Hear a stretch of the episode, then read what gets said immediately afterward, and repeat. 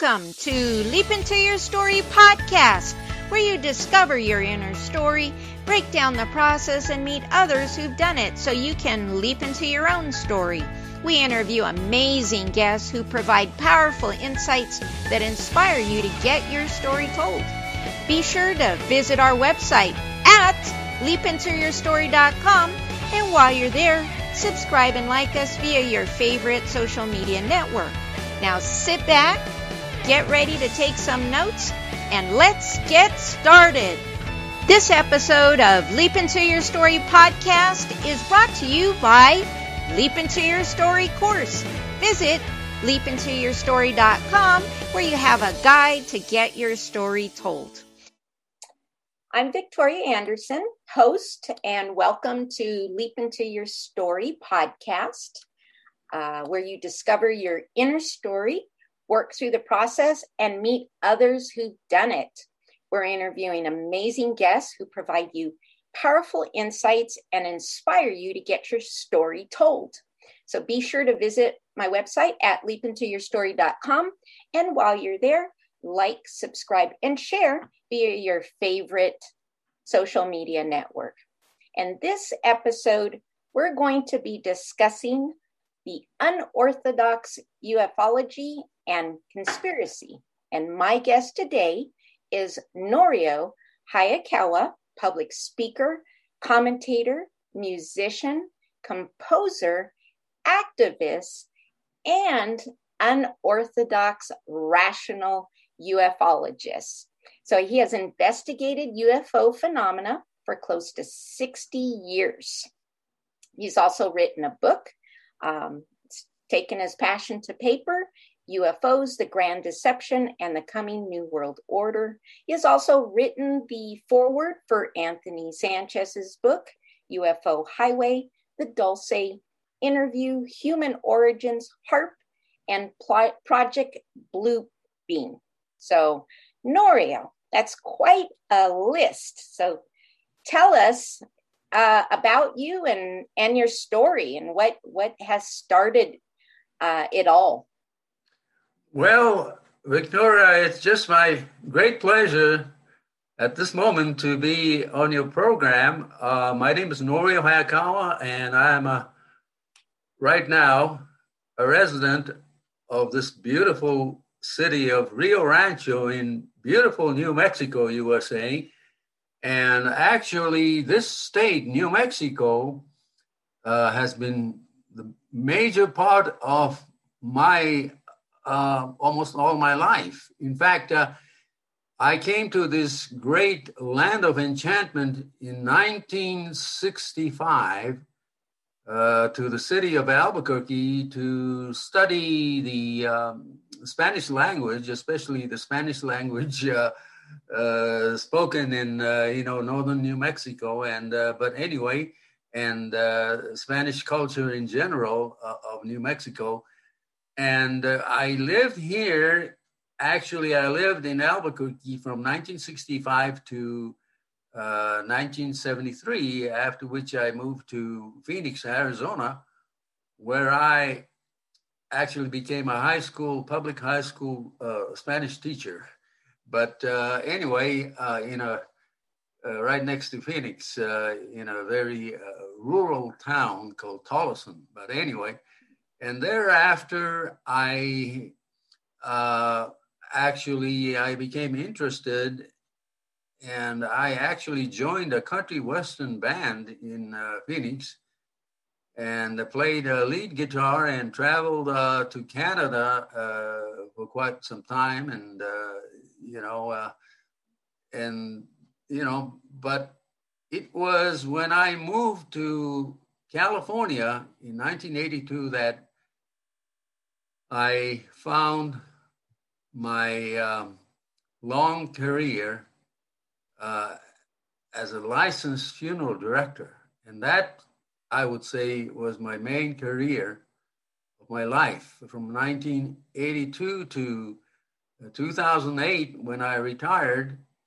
and then decided to move here to New Mexico again, but this time with uh, my wife, uh, whom I met actually in a funeral home where I, when I was uh, giving her a tour of uh, this uh, funeral home in Los Angeles. Uh, but anyway, this is a weird story, but it was while I was working in the funeral home that I became interested in um, facility uh, called Area 51 in Nevada in 1988.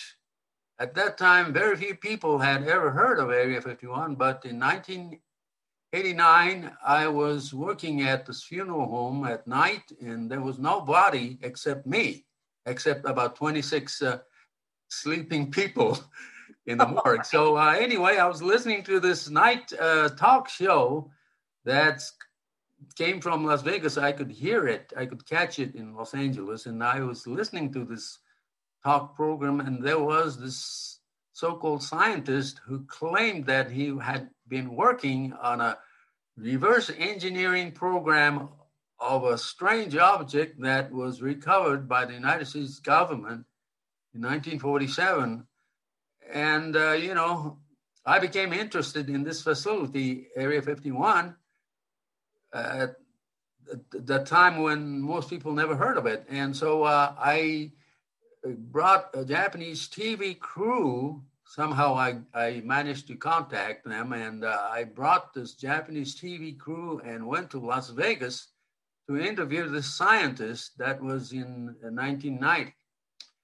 Uh, and uh, he told us about this base called Area 51, and uh, it was on a Wednesday evening when we went to his house in Las Vegas and uh, he told us where to go. He himself didn't want to go to this location, uh, but he told us where to go. And so the crew of about 10 of the Nippon Television Network went to this location about two hours a drive north of uh, Las Vegas, and uh, we arrived at this lonely stretch of highway called Highway 375 and we set up our camera according to this scientist uh, instruction and lord behold just as he said uh, in our interview in las vegas just after sundown we be- began to see some strange reddish light uh, pumping out of the mountain range that covered area 51 and we were quite impressed you know uh, we saw this uh, bright reddish object about three times during the uh, uh, half an hour segment while we set up the professional cameras over there. And uh, I was impressed. And that was the beginning of my long uh, journey into the research of Area 51. And of course, later on, as I started taking uh, reporters and journalists to this location, uh, which was the uh, the perimeter of the boundary line of Area 51 on Groom Lake Road. Uh, I did this for several years, and uh, later on, later on, I became convinced that uh, perhaps this kind of thing that are being tested may not be alien at all, but our own U.S. government's projects. but anyway, uh, at the same time, I became interested in the rumors in New Mexico that there was a secret underground facility located inside a Native American uh, reservation called the Jicarilla Apache Reservation, which was located in their town called Dulce, and that was in 1990 also. And uh, I took the same TV crew and began to interview the local folks there. Uh, but uh, suddenly we were detained by a local uh, uh police uh, chief, and we were detained for one hour. And he was asking us what we were doing there, and we were just telling him that we heard this rumor that there was a base here, and we wanted to ask people about it, and we were interviewing the people on the street of Dulce. And uh, but anyway, uh, he let us go after an hour of detention and uh, uh, we, we asked him, is it true that there's a base here? To which he mysteriously answered, I don't want to talk about it. And so that was an interesting experience. And so that uh, became my passion later on, uh, which was to get to the bottom of this rumor that there was an underground base or underground laboratory conducted by the US government over there in Dulce. And, you know, I've been to Dulce many, many times thereafter. And uh, I go there even now because uh, it's only about three hours drive from Rio Rancho. And I, over the years, I befriended a lot of Native American people over there in Dulce. And, you know, even though there is absolutely no tangible, physical, and even documentary evidence whatsoever that there is a physical underground base there. Uh, there are still many sighting reports there, even today, of local people seeing some strange lights uh, at night, and once in a while seeing a flight of uh, some military helicopters over the area over Dulce. And so I still don't have any evidence, but well, even though they may not be a physical base there, I believe that some kind of uh, what I describe as paraphysical phenomenon can exist over there, you know, and because people still report strange lights and uh, local people there uh, report uh, seeing uh, uh, visions or actual, you know, things like uh, Bigfoot and uh, hearing strange sounds and so on, and things like that even go on even to this day. So I think there's something there. There may not be an underground base there, but you know that's a Native American land which is filled with uh, distinctive uh, cultural and religious beliefs. So uh, I think there's something to that because uh, I came to the conclusion that in this world, not everything can be explained prosaically or by scientific uh, methods. empirical science right now cannot explain everything about this world. There's still something strange and and sometimes wonderful about this world that we cannot see with our physical uh, eyes. And so that's my basic uh, position that I have investigated UFOs since 1961 when I was a high school student in Yokohama, Japan.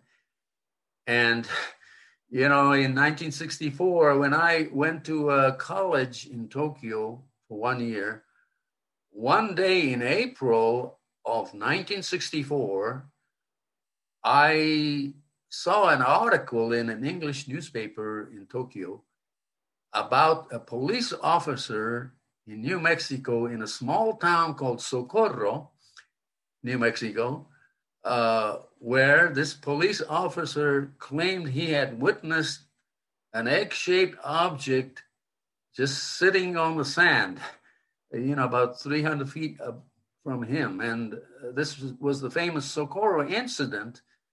And I became fascinated uh, about this incident. That's what was one of the reasons I became fascinated with the state of New Mexico itself. And so in 1965, coincidentally, and I don't believe there's such thing as coincidence in our lives, but uh, coincidentally, I had received a scholarship at a college in Albuquerque, New Mexico, and so uh, I came to uh, Albuquerque in 1965, and uh, I fell in love with this tremendous state of uh, New Mexico. Uh, even though I left Albuquerque in 1973 and moved on to Arizona and then later to California, this impression of New Mexico never left me. And this is reason why, after living in Los Angeles and after retiring uh, over from there in 2008, my wife and I decided that New Mexico is the place to retire. And uh, it was the best decision ever of our life. And uh, I'm so happy to be living here in this wonderful, amazing, spacious uh, state of New Mexico, uh, which has some of the most amazing things, such as the leading edge technology in military research. Uh, it, it's all centered here in New Mexico. For example, New Mexico has the nation's most advanced uh, directed energy weapons programs in the whole world. And it's being conducted at White Sands and so on. And, you know, New Mexico has some very important research locations such as Los Alamos and and it has a great, uh, you know, Air Force research uh, laboratory right here in Albuquerque at Kirtland Air Force Base. So, in many ways, New Mexico is in the forefront of important technology, military technology, which is very important, I think, for national defense, no question about it. But at the same time, because of the tremendous area of uh, New Mexico uh, as far as space is concerned. There's so much space here and land uh, to do uh, fascinating projects. And, uh, you know, and this is the reason why uh, my wife and I decided uh, to, to make this our home until we die. And, you know, uh, it's a blessing. I believe New Mexico is truly a land of enchantment in more ways than one. There's enchantment all over. And, you know, I'm a really a scientific uh, person because I believe that uh, the empirical, uh, you know, scientific method is the only way to uh, to measure some things, but uh, in this world, I said there are things that we cannot measure or we cannot uh, come to any conclusion just by scientific method. So in this world, there are things that we still can't understand. The, the world itself is a mystery. Life and death is a mystery. And so that is my basic position. And I'm going to continue to uh, tell people how wonderful New Mexico is. But, uh, you know, there are a lot of folks in New Mexico who worry that, uh, you know, people are coming in droves to New Mexico from other states. But uh, this is not really a matter of too much worry because New Mexico is a tremendously uh, humongous area. It's the fifth largest state in the entire United States, yet the entire population of this entire state is 2 million. And it has been like that for many, many years. And one of the reasons is that, uh, of course, a lot of people don't know much about New Mexico. And, uh, you know, people uh, now, I think uh, many people from California move to places like uh, Arizona and Nevada and Colorado and uh, maybe Texas, but Texas, but they seem to skip New Mexico for some reason or other. And, you know, uh, of course, uh, you know, cities like Albuquerque, which has a population of 600,000, compared to uh, Rio Rancho's 100,000, okay, uh, it just occupies only almost half of the pop, entire population of the entire state of New Mexico. So considering that this is a humongous state that only has a population of 2 million, okay, there's plenty of room. And, uh, you know, uh, we need industry as well, and we need uh, a lot of things. So I'm glad that, uh, you know, uh, companies like Amazon and, you know, and Facebook and, you know, all those are, and movie industry is coming to New Mexico. It's good for the state but uh, you know, uh, people worry too much about uh, things like uh, population and all so on. But uh, the thing is that because New Mexico has so many retirees, uh, you know, we have to remember that every year, many of these retirees uh, pass on. And uh, most people don't know that while people are coming from other states to New Mexico, some, you know, some in, in some numbers, it seems to balance uh, out because uh, many old people who live in New Mexico, New Mexico are dying actually. And so we shouldn't be worried too much. And as far as the water situation is concerned, there's a uh, paranoia about, uh, you know, water running out.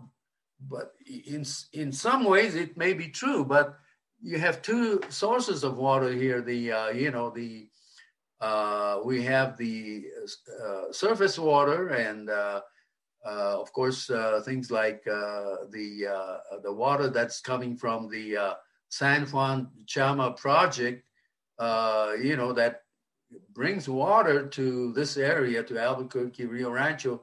Uh, of course, the surface water we have to conserve, but also we have a plenty of aquifer. Uh, it's the underground water, which is almost like a savings type. So, uh, you know, we have a savings of aquifer underground water, uh, just like uh, in case uh, the surface water goes away because of climate change. But you know that's going to take a maybe 50 more years, 100 year more years more, and uh, New Mexico has what's known as a 100 year water uh, program, and uh, we're only using surface water right now. Uh, so, but uh, because of the climate change, this, this, this may just go down and down and down. So, we must conserve water as much as possible, but it's not a dire, dire situation as far as uh, you know uh, catas- catastrophic situation is concerned. And so I wouldn't be worried too much. Uh, of course, we need to conserve water, but sure. you know, this is just my public opinion. So New Mexico's people are very proud of this state, and uh, uh, but uh, you know, I, I, don't see any reason why people can't come to this state if they want to, because you know, and actually, you know, people are coming, but as I said, a lot of people are also passing away here. So the population tends to remain uh, basically about the same, and uh, you know. But anyway, what I want to say is that uh, but anyway, I, am going to die here, no question about it. well, not today. not today. Uh, maybe tomorrow. But uh, no, no. No, yeah. no, no. We got we got to air this. We got. you aren't going nowhere, Norio. Yes, but uh, Victoria, I'm so glad that you're living in Rio Rancho. I am. We are we are fellow Rio Ranchoans. Yes, yes. and I, I am. This I'm one of those Californians who did not pass up New Mexico because I have my own story about the land of enchantment early on when I was uh, five or six. My parents used to take a train every year to the East Coast to visit our relatives, and New Mexico um, was always like I couldn't wait to get there. Sad when we left when the train would, but amazing beauty just the mesmerizing lightning storms that exactly. you know exactly yeah yes. a lot of people yes just think that new mexico is just a, a desert and yeah they they are delightfully surprised when they come here yes uh, there are uh, you know yes. nice, uh, mm-hmm. some of the locations in uh, uh, rio rancho like uh, you know the rio grande mm-hmm some great uh, riverside beaches here, and uh, yes. You know, yeah, I didn't know about that until I saw your videos, and I'm like, wow. Oh yes, I didn't know about that. Know. Been here 15 years, didn't know about that. So I apprate those those videos on. Uh, oh yeah, good. And uh, mm-hmm. uh, I also think that uh, there are some places in Albuquerque that a lot of people don't know about. For example, there being a great uh, sand dunes area right. in Albuquerque. Mm-hmm. Great sand dunes that uh, it's located, you know, on West Mesa and uh, you know, just south of uh, I 40. Uh, it, it's mm-hmm. a great area. It almost reminds you of uh, White Sands, but, uh, you know, it's not as large. But uh, I go there sometimes to enjoy that environment. And yes. there's hardly any people there because most people don't know about it. Right. So a lot of people don't know much about the state of New Mexico, even though they may be a resident of New Mexico for many, many years, many people have no idea about the rest of New Mexico. For example, the wonderful small towns of New Mexico where people know you by your first names. And there are many, many of these beautiful small locations, uh, you know, such as uh, Chama and Questa and, uh, you know, all these uh, nice places like Mora and uh, you know places where there's less than 3000 people and you know you everybody knows each other and you know so there are so many beautiful areas that most people have I, never have hardly heard about and so you know new mexico is not only rio rancho and albuquerque even right. though they occupy, uh, you know, almost half of the population of the state. But, uh, you know, there are a lot of places that are, you know, uh, open and uh, less crowded and nice communities all over New Mexico. Yes, absolutely. Now, let me ask you, Norio. Um, I know that we you touched a little bit about the dulce and you know the uh, you know whether or not there is a uh, any base in there, but with some questionable activity. Now, I think I, I you mentioned at one time during your one of your lectures that I did attend when I first moved out here is right. I think it was at down the street at the Esther Bone Library. I see. That you had mentioned that there was a certain like the military may know about uh, the parent like the paranormal um, i don't know what do you call it geometrics of the state because when i moved here i like the paranormal activity is not something new to me. But when i moved to new mexico it shot off the charts at an exponential rate. So when, and that's why I remembered at one of your lectures um, that saying that, you know, maybe that's why some of the military works here is there could be, you know, a knowledge of that. And I write about that in my book, Mastering the Paradox, of some of the off the chart, almost unbelievable paranormal activity that I experienced. Thankfully, it's calmed down, but the first few years, it was almost like I was living in a horror movie.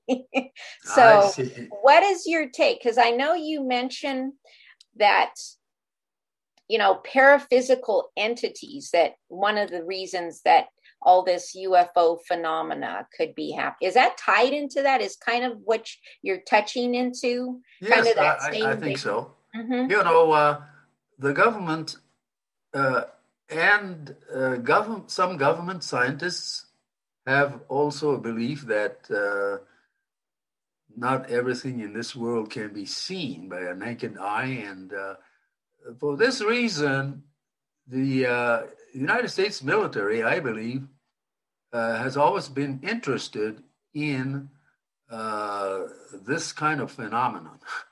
And uh, so, you know, you just can't debunk uh, these kind of phenomena. And uh, perhaps the military has always been interested in uh, the uh, out of the ordinary items. And uh, this is the reason why I believe that uh, because of places like uh, Native American Indian reservations where uh, the Native Americans believe in the paranormal phenomena. Uh, you know, mm. this is the reason why uh, the the military may have been interested in locations like Dulce to test uh, certain things like uh, psychological reactions uh, uh, by re- local residents on certain items. And so there has been rumors before that the military was in Dulce area hmm. to test um, some of these things like uh, psychological operations and so on. And hmm. and uh, there was even this uh, uh, uh the police chief, uh, or not police chief, but there was this New Mexico State Patrol officer who was assigned to Dulce area by the New Mexico State after uh, the cattle mutilation incidents of the 1970s uh, became prominent in northern New Mexico, and the state of New Mexico assigned this patrol officer to be in charge of that area because they thought that cattle mutilation incidents was just the same as a criminal activity. So uh, this uh, officer, Gabe Valdez, was assigned to be in charge of that whole area. And uh, Gabe Valdez, uh, whom I knew personally, uh, he came to the conclusion that the government may have tested some things in the Dulce area, such as using remotely controlled platforms that resembled like a flying saucer or something and mm. and tested the people's reaction over there and you know so this is not just an isolated uh, thought this the air force has always been interested in the out of the ordinary and uh, they are still interested in getting to the bottom of the UFO phenomenon itself. And this is the reason why uh, recently, in the past uh, two or three years, there seem to have been specific programs, uh, you know, that the United States Air Force encouraged uh, with uh, provision of some money to organizations like uh, the uh, Robert Bigelow Foundation in Las Vegas to check on the feasibility of the of UFO research. You know, so uh, there has been some uh, weird uh, video footages of a strange craft being seen, which was taken by the United States Air Force, and so this is still on the table. In other words, they still haven't come to any conclusion, but the United States Air Force is definitely interested in uh, UFOs, but they don't call it UFOs. They call it unidentified aerial phenomena, and they considered they considered this as phenomenon rather than objects. So uh, you know this may tie in to this uh, paraphysicality of this phenomenon whether it's the craft itself or the entities itself, they seem like they they appear physically, seemingly, into this dimension from another dimension that coexists with us. So uh, it, it's to me, it, it could be some kind of a unexplainable sudden materialization uh, into this dimension. But the problem is that they seem not to be able to survive in our physical dimension for too long, except for a few minutes at a time. Hmm. And that's basically, uh, Victoria, is my conclusion to this phenomenon is that we're dealing with some phenomenon that it's we cannot really grasp with our hands and we cannot grasp with our scientific knowledge because it seems that uh, this kind of phenomenon uh, seem to pre-select its observers in advance. Uh, that's this is the reason why not everybody seem to be able to see this kind of phenomenon. And so uh, my conclusion that is that it could be pre-selective in who uh, sees these uh, uh phenomenon or who experiences this kind of phenomenon. It, it's a pre-selection uh, to me, and uh, we still don't. Well, I still don't understand who is selected to uh, witness this kind of things like sightings. You know. That's interesting. Yeah, because I I've heard that you know, in a group of people who've seen something in the sky, you might have only a handful that look up and see something where the other is gone, I don't see anything.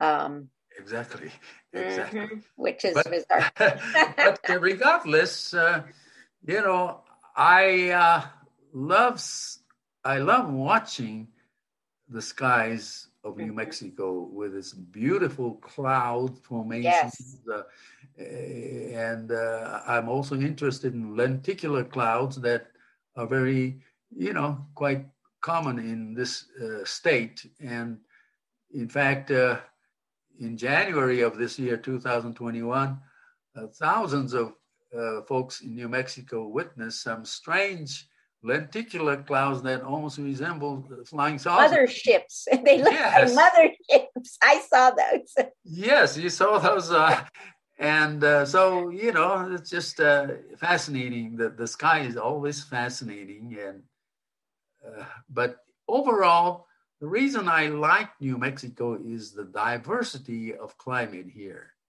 Uh, you have the four seasons, you know, mm-hmm. Uh, summer, spring, fall, and winter. And there is four season every day here because yes. in the morning around six o'clock it's almost looks like winter and then 10 o'clock it's like spring and around two o'clock it's like summer and then you know at night it's like autumn and winter again yes yes it, exactly four that's well well put four seasons in a day you yes, have that you never get tired of this yes place. you have that correct but uh, anyway uh, i just wanted i think i've expressed most of my uh, uh thoughts uh, even though it's these thoughts may be superficial but uh, definitely I would like to go into the details in the in the future uh, uh, with you, Victoria, and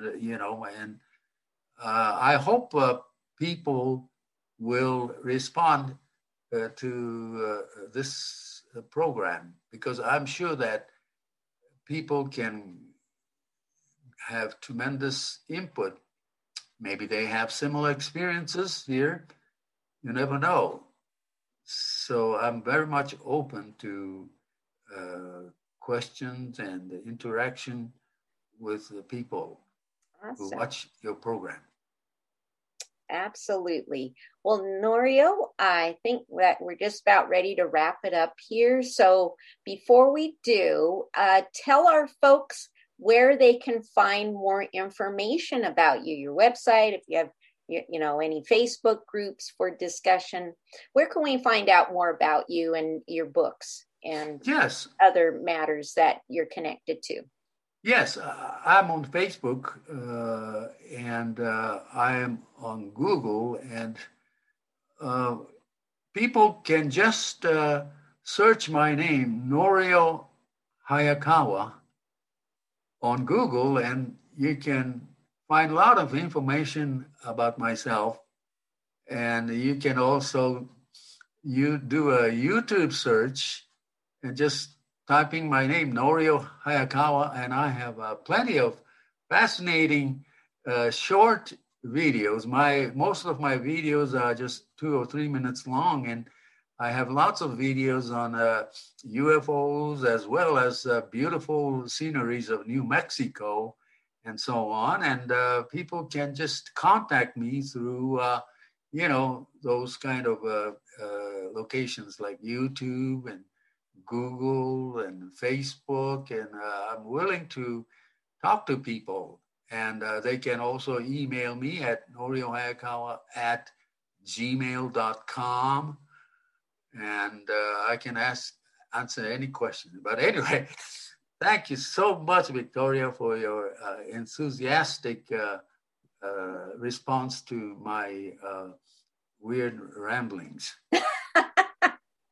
it's been a pleasure, Norio, uh, certainly. And um, for thank you for sharing some insights and hopefully other people who do research uh, I don't know if everybody's going to do 60, almost 60 years of research, but hey, there's no, uh, there's no too old to do anything. This is a great time to get a book out, get your story, get your experiences um, out, you know, for others to inspire others to do so. And I certainly want to thank you for spending time with me and chatting a little bit about that and want to thank all of our viewers for tuning in to Leap Into Your Show, Leap, Leap Into Your Story show, where you discover your inner story, where we help you break down the process and meet others who've done it. So, this will help you get inspired into your own journey to leap into your own story. So, remember to visit my website at leapintoyourstory.com so you can enjoy more great episodes like this one. And again, while you're there, subscribe, like, and share via your favorite network. So we're looking forward to seeing you all next time on Leap Into Your Story show. Norio, did you want to share a little bit of your composer talent and play us off? well, maybe perhaps next time when I'm okay. That, yeah. All right then. Well, in that case, until next time, uh, we will chat again. And again, I thank you for your time and insights here on Leap Into Your Story. And I wanted to wish you a good day. Thank you so much. God bless you, Victoria. We'll thank you. you. Thank you. Take care, Norio. Thank you for tuning into the Leap Into Your Story podcast, where you discover your inner story, break down the process, and meet others who've done it so you can leap into your own story. Remember to visit our website at leapintoyourstory.com and enjoy even more great episodes like this one. Again, while you're there, subscribe and like to us via your favorite social media network. We're looking forward to seeing you next time on the Leap Into Your Story podcast.